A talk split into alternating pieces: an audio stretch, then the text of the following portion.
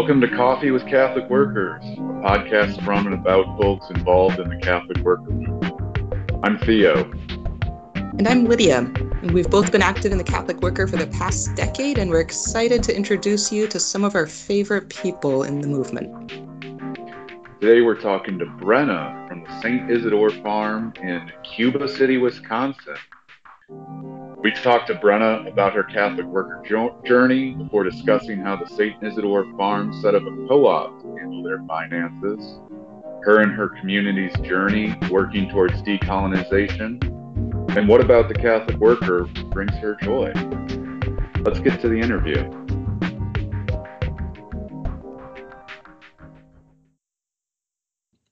So today we have Brenna from St. Isidore Catholic Worker here with us. Brenna, thank you for being willing to join us on our podcast. Maybe could you share a little bit about yourself and how you got involved with the Catholic Worker? Sure. Thanks so much for having me. Let's see. I grew up Catholic. I was raised Catholic in Massachusetts, and from a young age decided to, or had enough questions about God and religion and what I wanted to believe that I decided to pay pretty close attention at Mass. I was a pretty serious kid, and I wanted to know if I were going to join up with this Catholic religion and become confirmed in it, then I wanted to know what it was that I was signing on for. And so I paid close attention at religious education programs, and I paid close attention at Mass, and ended up deciding, yeah, this is what I want to do. I believe enough in this faith, this Catholicism, to continue. But I was also raised white and middle class, and with all the values, the U.S. values that go along with that culture. So when I went to college, I majored in math because I was good at math and I thought I could make a lot of money that way. And while I was at college, some of the friends that I made who were really interested in social justice, like protesting against sweatshops and interested in U.S. foreign policy and how the United States government was harming other countries. A lot of those friends taught me a lot about injustice happening in other parts of the world and how our government had a lot to do with that. And those friends introduced me to some classes. And it's interesting, those friends generally, for the most part, were not Catholic. And sometimes not even religious.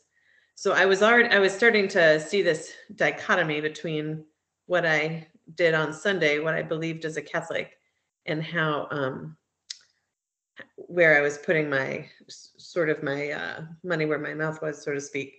So I was very lucky that the end of my sophomore year, a friend of mine had convinced me to take a course. It was called something like Faith and Poverty or something.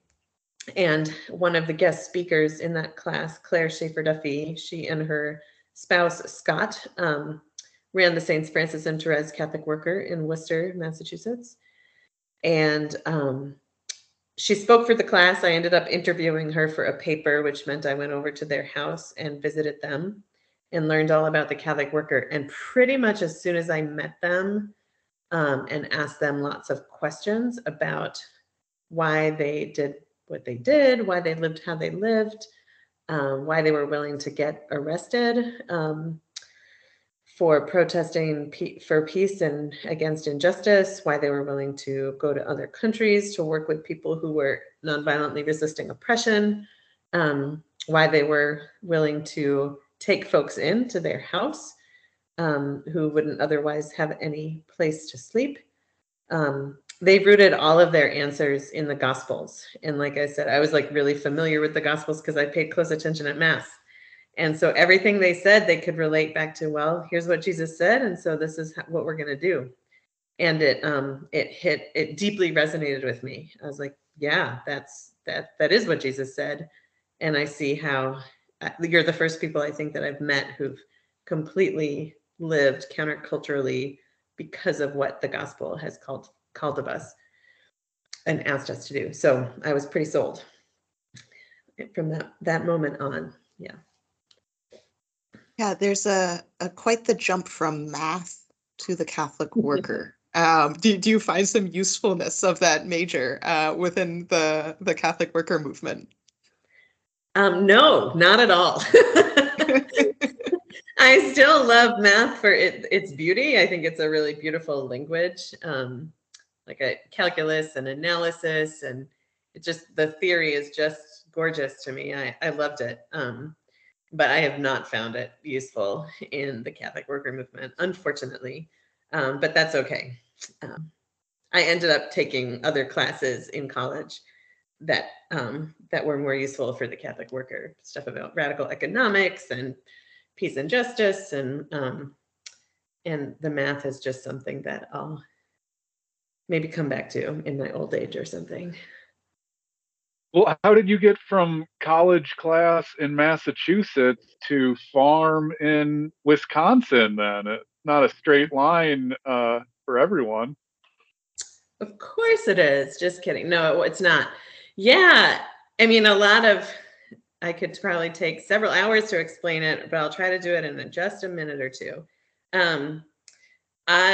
After meeting Scott and Claire and their 4 children and getting to cook meals with them and travel to New York City to go to protests against the sanctions in Iraq with them, I just fell deeper and deeper in love with the Catholic worker and knew on a real gut level that this was where I was called and this is how I wanted to live. And also being a person who went to college, I had student loans, probably not as many student loans as some people might have today, but I had a good like $25,000 or something that I owed back to the federal government and the other various entities from whom I had borrowed money. So I volunteered with Catholic Worker after I graduated college, but I also then needed to get a job to pay my loans. I also needed to figure out a way to have insurance, because at the time we did not have in this country the Affordable Care Act, and my family was having none of it. For a while, I just didn't have insurance, and that was really hard for them because I still had a younger sibling who had not yet gone to college. And so anyway, we made a deal that I would have a job with insurance, or figure out a way to have insurance until my brother graduated from college, and then I could do whatever I wanted, which I thought was a fair deal. So yeah, just kind of, I worked different jobs. I joined a LARCH community for a while, living with adults with disabilities. That was beautiful, and it also provided insurance. I went to Notre Dame to get my master's in international peace studies for a year. That was a way, that was a free program that I got actually a stipend to be part of.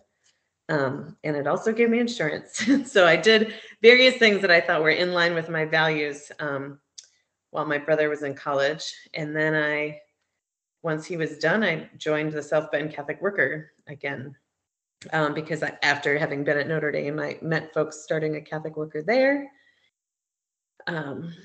Yeah, worked with them for a while, worked with the Catholic Peace Fellowship, trying to help. I met folks who were starting up the Catholic Peace Fellowship again. It was an organization that had started in the 60s, but had started with the Vietnam War, helping conscientious objectors get out of the military. And it had restarted, and we were helping folks who had joined the military, but who no longer believed that they could kill because of their Christianity. We were helping them get out of the military, and that was kind of an offshoot of our Catholic worker work. Traveled to Palestine a number of times with the Michigan Peace Team, what was then called the Michigan Peace Team, now called Meta Peace Team, and working with Palestinians who were nonviolently resisting the Israeli military occupation of their land and their farms. And while I was there, I often got asked the question, like, well, what do you do at home? And my answer often felt like, well, I do activism, like things like come over here to help you protect the land that you loved. And I realized, like because of my upbringing, my middle class upbringing in a suburb, there wasn't really something that I connected to and that I loved, that I was willing to risk my life to protect. So yeah, having been introduced throughout the Catholic Worker through living in houses of hospitality to this farming aspect of the movement, I had learned more and more about farming and thought that it was something that I might be in love with. And after meeting Palestinians who also were so devoted to protecting their own farms and the land that they loved, I thought, well, maybe I want to check out this Catholic Worker, the farming aspect of the Catholic Worker movement. And lived for a year with Benedictine sisters in a cloistered monastery in Bethlehem, Connecticut, called Our Lady of Regina Laudis, to give this farming thing a try and see if it was more than a dream. And it was. I loved it. So after I left there, I traveled to a number of different Catholic Worker farm communities and some other farm communities to see what it might be like, how I might consider starting a farm community of my own in Massachusetts. But I ended up meeting Eric in Galata, who's now my spouse. He was living at New Hope Catholic Worker Farm south of Dubuque, Iowa. And I thought, why reinvent the wheel where there's a farm that I would love to live at right there with fellow Catholic workers and a person I think I want to marry. So I moved to Iowa and we got married shortly thereafter. And yeah, I've been milking a cow every day since, for the last 12 years. We've since moved up to Wisconsin because of flooding and other things, other issues. But Eric and I now live with a family of four just north of Dubuque, Iowa, but we live in Wisconsin. So what is your farm up in Wisconsin like? Can you describe it for us? Sure. We named our farm after Saint Isidore, the patron saint of farmers. So we are Saint Isidore Catholic Worker Farm. So Eric and I live here with Mary Kay and Peter, another married couple, and their two children, Micah and Claire, where we are sort of the permanent community members. And we often have other folks live with us for short or longer periods of time. And we have committed as a community, physically I'll describe the farm. There's 25, we live on 25 acres. The most of that is in pasture or hay fields for cows. We have some dairy cows, so we milk a cow and have a lot of milk. Here we have some laying hens who provide eggs for us. The cows also sometimes provide meat for us. We grow a lot of vegetables and some fruit. We are in the process of, we've planted quite a number of trees, several hundred trees, and we're in the process of slowly converting our lawn. When we moved in, the farm had a big lawn and still does, but we're slowly converting the lawn to prairie to sink more carbon into the ground and to restore native habitat and avoid mowing the lawn so much.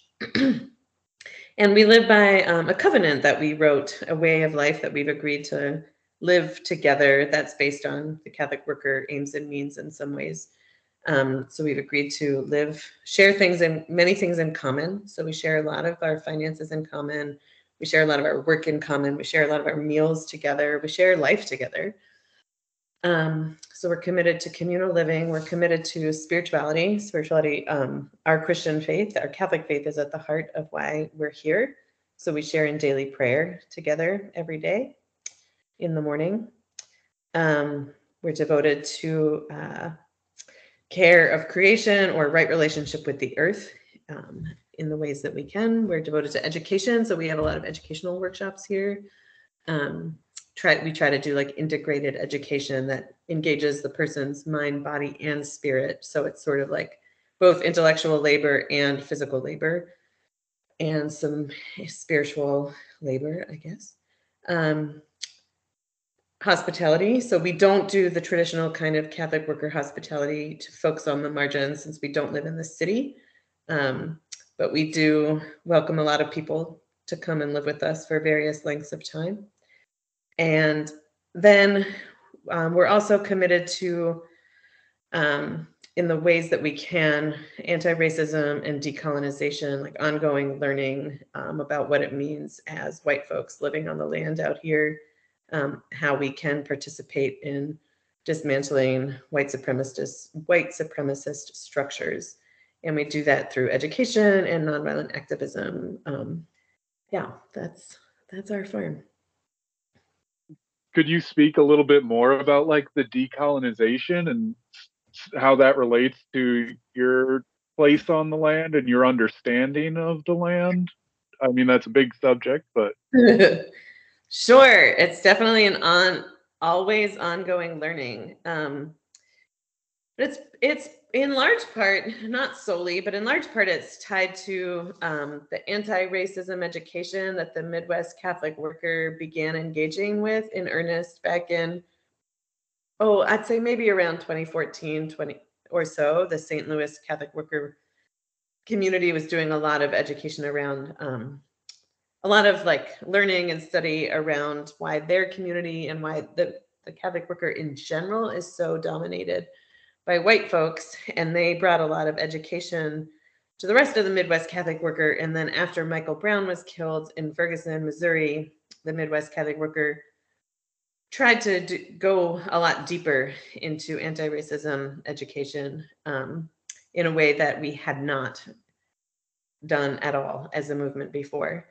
And so we've gone through several anti-racism trainings, and that was one of the main impetuses for our community here at St. Isidore to look at the fact that we're an all-white community living on land that was clearly taken through unjust means from the Native folks who lived here before us. And that set us on a journey for really, really looking more deeply into who was here before us and why are they no longer here? How did that happen? And like in many parts of this country, that information was not actually super easily accessible. So we had to do a lot of digging to figure that out. To learn more about that history. We started hosting decolonization workshops with other Catholic workers to help other Catholic worker communities start thinking about these issues. And then learned just a lot more about the U.S. government's forced removal of who used to live on this land, which was primarily the Ho-Chunk, the Meskwaki, and the Sauk, and the Iowa, and how those forced removals came to be. Also, the Catholic Church's strong participation in that colonization through its own operation of Native American boarding schools, which was a tactic that the U.S. government used to steal more land when they were sort of sick of taking land through directly killing people. They thought another maybe more gentle way or something of taking land was just to make sure that there were no Native people left, because they would just assimilate all the Native people into white culture and stole children from their homes and forced them into boarding schools. And I'm Catholic, and so this is I have to reconcile that this is part of my legacy as a Catholic person, is that my church helped the U.S. government to eradicate Native culture, and through that there's been a lot of trauma, and a lot of Native children died at these schools as well. So I think a huge turning point for us was in 2015. Eric and I went to a workshop with many people in the Catholic Worker are familiar with the radical theologian Ched Myers. He's written several books, including Binding the Strong Man, that have been deeply influential for many in the Catholic Worker. Well, he was doing a workshop up in Minneapolis, which is pretty close to us. So we went to it, and what we discovered there, he was partnering with others who lived in the Minneapolis area, including Jim Bear Jacobs, who's a member of the Stockbridge-Munsee Mohican Nation, who does great tours of sacred sites in Minneapolis called Sacred Sites Tours. For anyone who lives anywhere near to the Minneapolis area, I strongly recommend going on one of Jim Bear Jacobs' Sacred Sites Tours. And it's through an organization he runs called Healing Minnesota Stories. And it became clear to us when we participated in this workshop that Native folks are alive and well and continuing to resist colonization. And we live on places where attempted genocide of Native people happened not very long ago, that it's in our very recent history, and there is resistance happening, and we can join it and we can support it. So we've been trying to do that as best as we can since then. So with you sort of, you know, reoriented to this focus on decolonization in the last few years, and you've started some work in education, where has that sort of led you? And I mean, now this is, what, 7 years on. How has the trajectory shifted, and where have you sort of ended up with all of this work? Sure. Well, one thing, and briefly, that I'll mention in the last few years is, you know, I'm really grateful that there's others in the Catholic Worker Movement also on this anti-racism and decolonization journey, with whom we've been able to collaborate, including Michelle Nar Obed, who at the Hildegard House in Duluth, who hosted an annual Midwest Catholic Worker Faith and Resistance Retreat in 2018 to support the Ojibwe-led resistance against the Enbridge Energy's Line 3 tar sands pipeline that was at the time just a proposal, but it's now completed.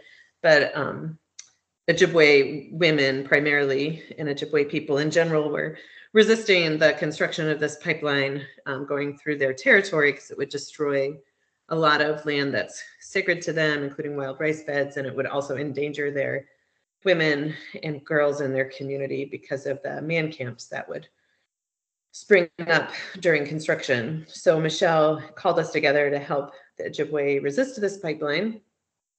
And that led to another group of us who called ourselves the Four Necessity Valve Turners. There were four of us who risked arrest, and then a number of us in the group who were supporting us, a number of other Catholic workers. We had a beautiful community going, and we got Enbridge Energy to shut off their tar sands pipeline for part of a day by breaking into an emergency valve shutoff site in northern Minnesota. So part of that decolonization has taken the form of resistance, or supporting Native-led resistance to harmful projects that will harm their communities. Some of the way decolonization has taken shape in my life also is, as a Catholic, I've helped to gather other Catholics in a grassroots group that's now calling itself the Catholic Native American Boarding School Accountability and Healing Project. It's quite a long name, but it's AHP for short. Maybe one day we'll have a better, less long name.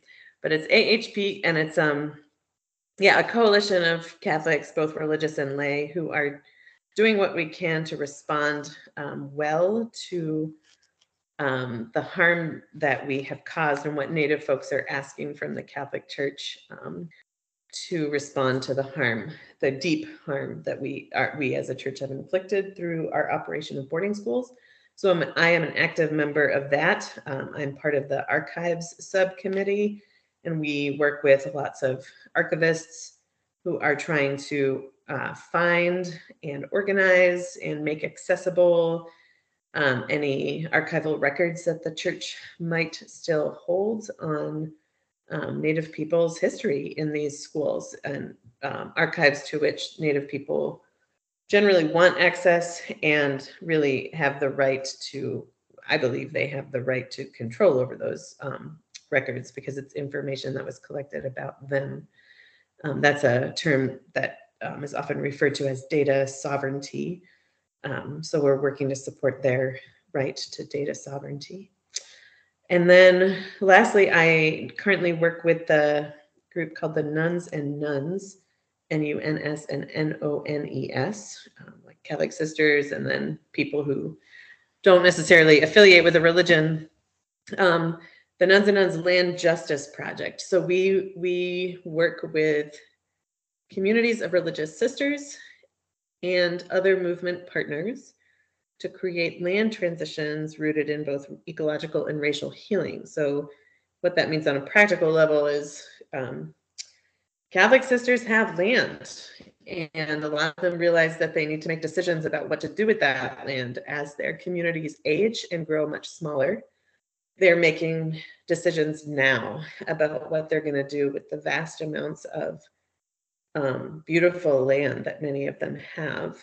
And a lot of them want to do really good things with it. A lot of them are very attracted to the idea of putting it in an easement. And our project is trying to work with them to expand those options of not just protecting their land with a conservation easement, but to position who actually gets to steward that land, own that land, have access and tenure with that land, given that 98% of land in the private land in the United States is currently owned by white people. We think that sisters could play a really big role in shifting that, beginning to shift that dynamic by maybe returning land to the Native nation on whose land they live, or giving land to an indigenous-led, land trust, or perhaps partnering with like a Black-led farming collaborative that's doing really innovative farming methods that sink carbon into the ground and are mitigating climate change and restoring ecological health. Like maybe they could give their land to this kind of a cooperative Black farming collective or something. So we're working with them to expand what they're thinking of ways that they can do good things with their land. So those are some of the ways that this decolonization has taken shape. That's a lot you've got going on in addition to maintaining a farm with all of the work that entails.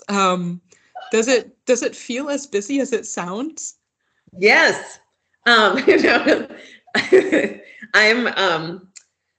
super grateful to live in community, because actually right now with this with my new job with the Nuns and Nuns Land Justice Project, there's a lot of farm work that needs to be done right at this very moment, and I am doing almost none of it personally. My community members are really pulling the weight for me, which I often feel a twinge of guilt about. But one of the beautiful things about living in community is, for a long time, is when you've lived with people for 12 years, we all go through ebbs and flows, and some of us hold things at different times and cover for each other in different times. So right now, I feel like the rest of my community is really covering for me, because they really see how much I am passionate about this work, and I'm really grateful that they're kind of giving me the space to do some of this other work, whereas in the past I did more farm work. Kind of taking a pass this fall on a lot of that. I think it might be interesting, Brenna, to touch on how some of the finances work for your farms. I think that's like a big thing for a lot of people interested in these ideas of like starting a Catholic worker, figuring out like how do you get land? How do you get property? What does that all look like? Yeah. Eric and I, and Mary Kay and Peter, we have been committed for our whole time living in community to earn not only below the taxable income, but below the federal poverty line as Catholic workers. That had been a commitment of ours. And so we really didn't have money, but we were very privileged to be able to, we asked Rick Mim and Mary Moody, who owned and operated New Hope Catholic Worker Farm south of Dubuque, to live there.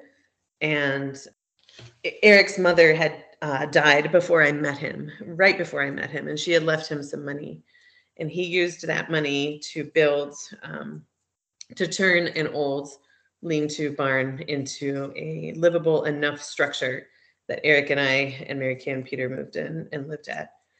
That's the structure, though, that was got flooded and eventually became unlivable for the long term for our community and for Mary Kay and Peter's growing family. But so not everybody has like family money that they're able to build a house, use to build a house, but we did. So we also got a start because Rick and Mary let us live there for very little expense to us. And then once that flooded and we knew we needed to look for a new place, we happened to live in the Dubuque, Iowa area, where there are lots of Catholic religious communities. There's Franciscans, there's Trappists, there's Trappistines, there's BVMs, there's PBVMs, that's the Sisters of Charity of the Blessed Virgin Mary, and then the Sisters of the Presentation of the Blessed Virgin Mary. And then there's Cincinnati Dominicans, and I think they're just all over the place. So we had been living south of Dubuque, Iowa for 7 or 8 years doing this Catholic Worker Farm thing, living quite simply with not money saved, but we were rich in relationship with these Catholic entities of men and women religious who saw the way we were living and loved the way we were living. And so we reached out to these communities, and I would say it was mostly these communities who made it possible for us to buy new land. This new land that we purchased was a lot of money. It was over $300,000, and we never in a million years thought that we would ever buy anything that expensive. But we got a huge no-interest loan from the Sisters of Charity of the Blessed Virgin Mary, and then we've been able to pay that off partly through. Again, through some of the money that Eric had received when his mother had died, as well as different chunks of money have come in from various places, including other Catholic worker communities, where Eric used to live, that have helped us buy this place. And also through part-time jobs, we continue to pay down the loan. So it's all like we ended up turning into legally forming a cooperative. It's similar in other states. It would be similar to an LLC, but Wisconsin is a really great state for cooperatives. So we decided to become a cooperative. And then the four of us adults are members of that cooperative, and the cooperative owns the land and the house. We thought that would be the best way to go about it in case other community members came along. We had like bylaws and expectations laid out of how people could buy into the farm and what they might expect to receive if they left. It's a little bit more clearly stated financially how that ends up working. We had all had other community experiences previously where the finances weren't as clearly spelled out, and that sometimes led to some problems. So we wanted to be as clear as we could. This time, because of our commitment to living, earning money below the federal poverty line, we how much we each contribute to the common purse. So we don't live total common purse. We have our own bank accounts for things like travel and fun. But most things, anything really related to the house and farm, we share financially. And so we have a common pot that we put into. We divided that, like however much people contribute to the common pot, based on how much we can earn without going over the federal poverty line. And that's what we've been doing for many years. Because of my new job with Nuns and Nuns, that might end up shifting. We're looking into maybe different models that could help us continue to resist paying for war taxes. Yeah, but that's a little complicated right now, but we're trying hard, and it gets a little complicated, but we're trying to do that so that we can maintain our commitment to war tax resistance, which for those of you out there who don't know what that means, it's over 50% of federal discretionary income taxes goes to the pay for war or preparations for war. So we have resisted that by legally not making enough money to have to actually legally pay for federal or state taxes, though we still pay property taxes and we still pay like Social Security and Medicare and things like that. But feel free to ask more questions. I feel like there's tons of financial questions out there. We're still paying off our loan. It's an interest-free loan. We'll be paying that for a while, but we're really blessed that it's very manageable for those of us. We have just part-time jobs. So sharing that kind of money, kind of requires a certain level of trust with people in having property in common and common purse. What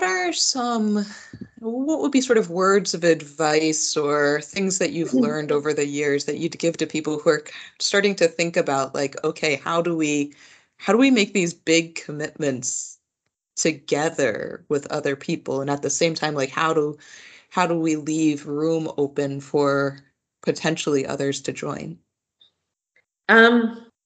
I think my clearest advice, although I didn't do this because I was a very young and idealistic, and so just thought everything would work out. And we're really lucky that it, for the most part, has.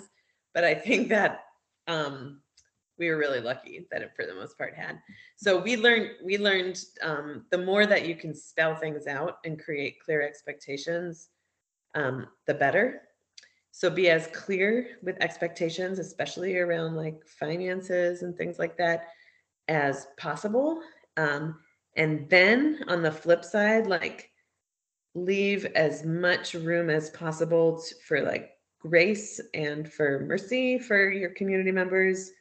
And a big growing lesson for all of us has been to always trust your community members' best intentions. Because little things can really start to get on your nerves, especially around agreements about how we've said we would live and about money. Money's a big thing. So always trust your community members' best intentions. That's a really important practice. It's easier said than done, but it's super, I can't express how vital that it is. We also once a week, every Friday morning, in the context of prayer. So we pray Monday through Friday together. I know you asked about money and I'm talking about prayer, but they're very interrelated to trust and all of that. On Friday mornings, instead of having our normal daily reading of the gospel or and intentions and silence, on Friday mornings, instead we have written what we call a reconciliation ritual, where we share with one another apologies, grievances, and affirmations. And that weekly opportunity to express disappointment, hard feelings, hurt feelings, apologies, and affirmations of what we love about one another has really done wonders for living in community together. So I would highly recommend people who are looking to live in community to, one of the very first things they do is to decide how you're going to process conflict and start implementing it right away, regularly, before things get out of control, because they can get out of control very quickly and a lot of resentment can build up. So I would really recommend that for anyone who's thinking of sharing life together, sharing finances together. Another thing about finances is we don't have a complete common purse. And I have so much respect for people who do. I think that requires a ridiculous amount of trust and a ridiculous amount of letting go of all of the ways we've been raised in this. If you come at all from a middle-class society in the United States, it's really hard to give up that idea of independence, which independence and mobility and autonomy, which I think autonomy in the Catholic worker community is really important to have. And so I think it's actually kind of dangerous to jump into something like Common Purse. I think right now we've lived as community, we've lived together for about 12 years. And I would say right about now is when I feel, I think I could do total common purse with these people. I think I'm ready now. And that's 12 years into it. I think monasteries and religious communities have it right when there's a lot of discernment before you go in and give up your financial autonomy. There's a lot of trust building that needs to happen. And I think that's super wise. So I'm really glad that we've maintained, though we share a common bank account, we also maintain our separate bank accounts. Because I think it's important that people don't feel trapped, and that they can still earn money. Anyway, that's a lot of pieces of advice, but I also have a lot of experience, so that's what I would say. Thanks. Lydia's asking all these tough questions about money. Yeah. All right, Theo, do you have a fluff one for me then? Yeah, sure. We can throw a softball out there. What about the Catholic Worker just really brings you joy lately? Oh, you too. Getting to see all your best friends is really joyful. Gatherings like Sugar Creek, which is the annual Midwest Catholic Worker gathering, having elders in the movement who I can call upon and ask their advice and know that they've been in this for a lot longer than me. Being part of a tradition, getting the different papers. We just got the New York Catholic Worker paper and the LA paper and the Malloy paper all in the last week. And they're just such different expressions of a beautiful movement. And I get to read the different articles and feel connected to all of them, because it's ranging from activism to articles about death, to articles about gardening, to articles about racism in the church. It's great. There's a lot of things that bring me joy about the Catholic Worker.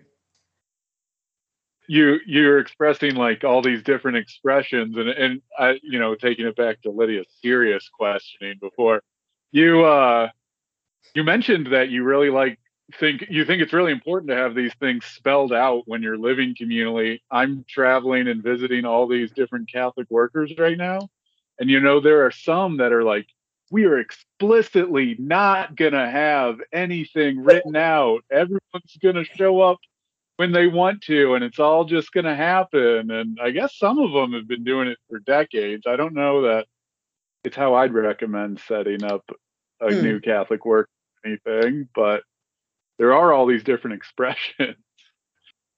Yeah. Yeah. And the Catholic Worker is as an international movement. We have the aims and means, and then everyone chooses how to live those very differently. But we have, so I love that anarchist loose nature of how people decide to live it out in their lives. Yeah. I'm thinking if you want to live in long-term community with people and not be stressed out about it all the time, I would recommend having things spelled out, but maybe if other people can do it, not having it spelled out and feel like they are maintaining really good, healthy relationships with the people they live with over years and years, then I would love to meet those people. And I think that's fantastic. I don't know those people yet. But I think long-term community with one another requires some expectations, spelled out expectations, to help build trust. But as a movement-wide, I can love all these communities across the country and all the different various expressions and all the different expectations. And it works really well because I don't live with them. I just get to be in community with them in the broadest sense of the word, and I love it. So thinking about your experience with the movement, as a very serious question, how has your Enneagram number impacted your experience in the Catholic Worker? Oh my goodness. We could get really deep into psychology here. I'm a one, and I have had to learn a lot, because I think as a one, I was attracted to the Catholic Worker ideals, and like people living out their highest ideals. And I saw, and I had a very strong sense of what it should look like to live out those ideals more or less perfectly or with a complete integrity. And so while the Catholic Worker, for the most part, has been a really joyful part of my life, it's also been hard to have very high expectations of myself and my community members and the movement, of which I am a part. And so sometimes I feel a lot of disappointment or anger about when people aren't living up to the ideals that we claim to be in service to. So I'm hoping that as I age, and I'm now in middle age, one of the things that I think I'm learning to let go of is like the ideal of living those ideals perfectly, and giving ourselves like some room for grace and understanding that we're humans with limits. But how do you do that? That's always a good question. How do you do that? How do you balance that with not just totally letting yourself off the hook, or like totally embracing white middle class comfort? I don't know. It's a tension for me. So I would say as a one, that is a tension. Like, how do I not hold on to these ideals so stridently that I make myself and everybody else around me miserable, and how to balance that with also not just letting go of everything, all these ideals completely. Well, thanks, Brenna, for being willing to join us today. Are there final thoughts that you have, or things about the movement that you'd like to share before we wrap things up today? I think I've already just said this, but I just want to reiterate, like, being part of this Catholic Worker movement, it's just such a beautiful expression of being part of something bigger, and being, it enables me to connect with other people who are driven by similar, whether values of faith or values, political motivations, or just a desire to live, in such a meaningful way that creates and supports life in all of its forms. I just feel it's just a really joyful way to live, and a joyful community to be a part of. I highly recommend it.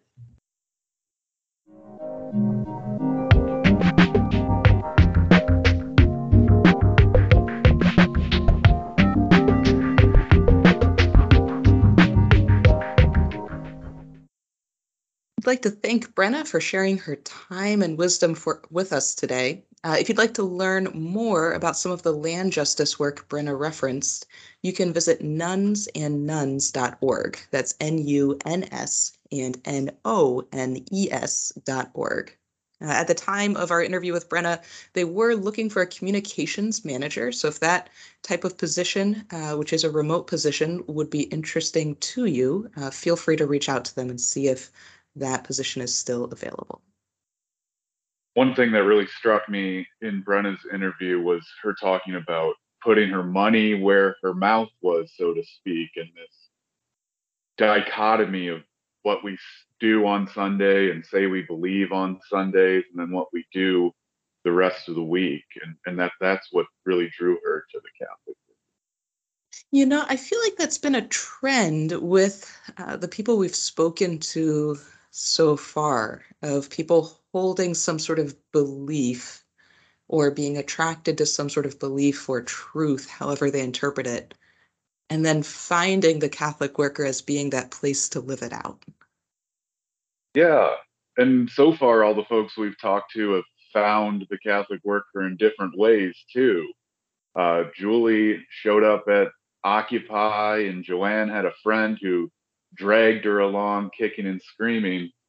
Brenna learned about it in her college course, which was kind of heartening to me. I feel like I've talked to hundreds of college and high school groups over the years about the Catholic worker.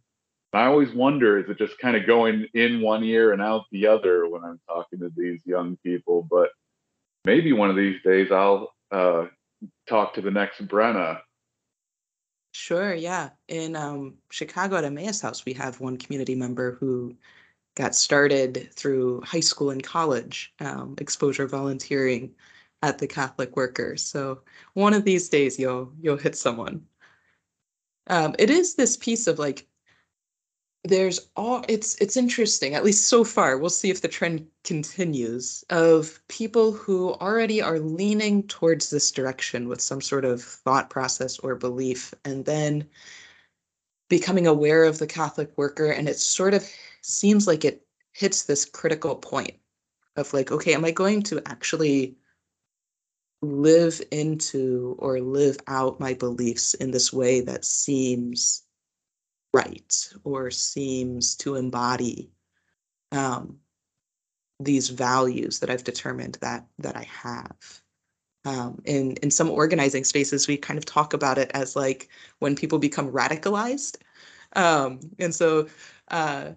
It's interesting to hear like the radicalization of people into the movement. Yeah, I think deep down in a whole lot of people, we know that the dominant system isn't great, that it's pretty violent.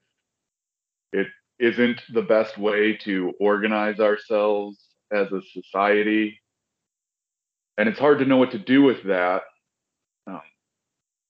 But maybe the Catholic worker is, for some folks, just that space where it's, like Peter Morin talked about, a world where it's easier to be good. Yeah.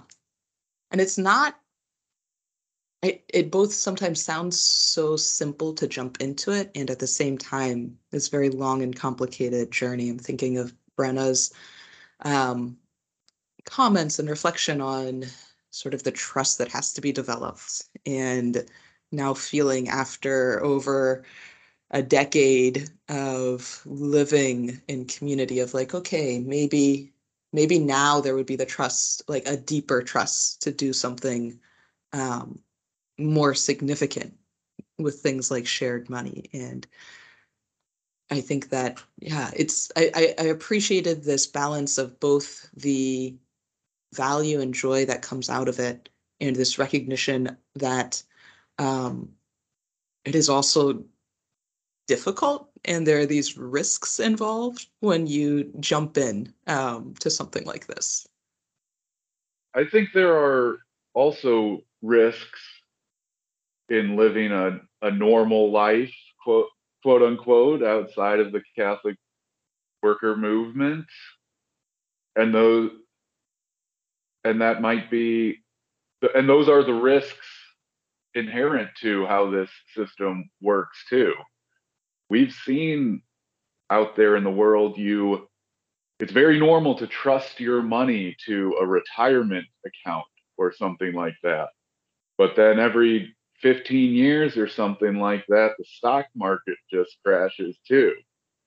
And we find all these people who have put their trust in that system, and they wind up with nothing as well. And it's hard to put our trust in something different, but it's very normal to put our trust in these systems that don't have our best interest in mind. Mm-hmm. Yeah, we kind of discount the vulnerability we have in trusting capitalism, perhaps simply because since everybody has that shared vulnerability, we normalize it maybe. I was also glad to hear about the St. Isidore folks working towards clarification of thought around decolonization. I think that that's one of Peter Morin's hugest blind spots. He can talk a whole lot about going back to the land and stuff like that, but not about land back, about who was on the land, where those people are today. Yeah, decolonization, it's such a huge topic, both sort of, I guess, in significance, but also in what it encompasses. And I'm really impressed that they are willing to try to take something of this breadth and magnitude on. And we're only making a start at it too. But like Dorothy Day would like to quote, by little and by little, we need to start doing it. Yeah, have to start somewhere, that piece of personalism. Yeah, the decolonization piece is really fascinating in thinking about both, I mean, the whole land justice piece that Brenna is working with, and then the perceptions of who deserves what, and almost this sense of like how much time can pass before we sort of decide that past wrongs no longer need to be righted. Almost as if like, well, if enough time goes by, it's okay that there had been injustice. And that's always an interesting piece to worry about, of like, what amount of time are we all of a sudden okay? Like, yeah, something terrible happened, and now since enough time passed, we no longer feel responsible for it. Yeah, these are tough questions. I think we need more clarification of thought. One other aspect that I felt like came out in Brenna's interview that I appreciate about the movement, and I think this was something that Julie referenced a little bit as well, is the ways that living in community allows different people at different times to live into different projects that perhaps they would not be able to do on their own. Of Julie going overseas, of Brenna being able to do a little bit less work at the farm to be able to do the land justice work, and the ways that we can become something larger than our individual parts. Yeah, it's kind of a risk-reward thing, going back to what we were saying earlier about, you know, there's risk in trusting these other people that we're in community with, but it does allow us to live in a more free way in certain ways, and a more rewarding life, at least in my experience.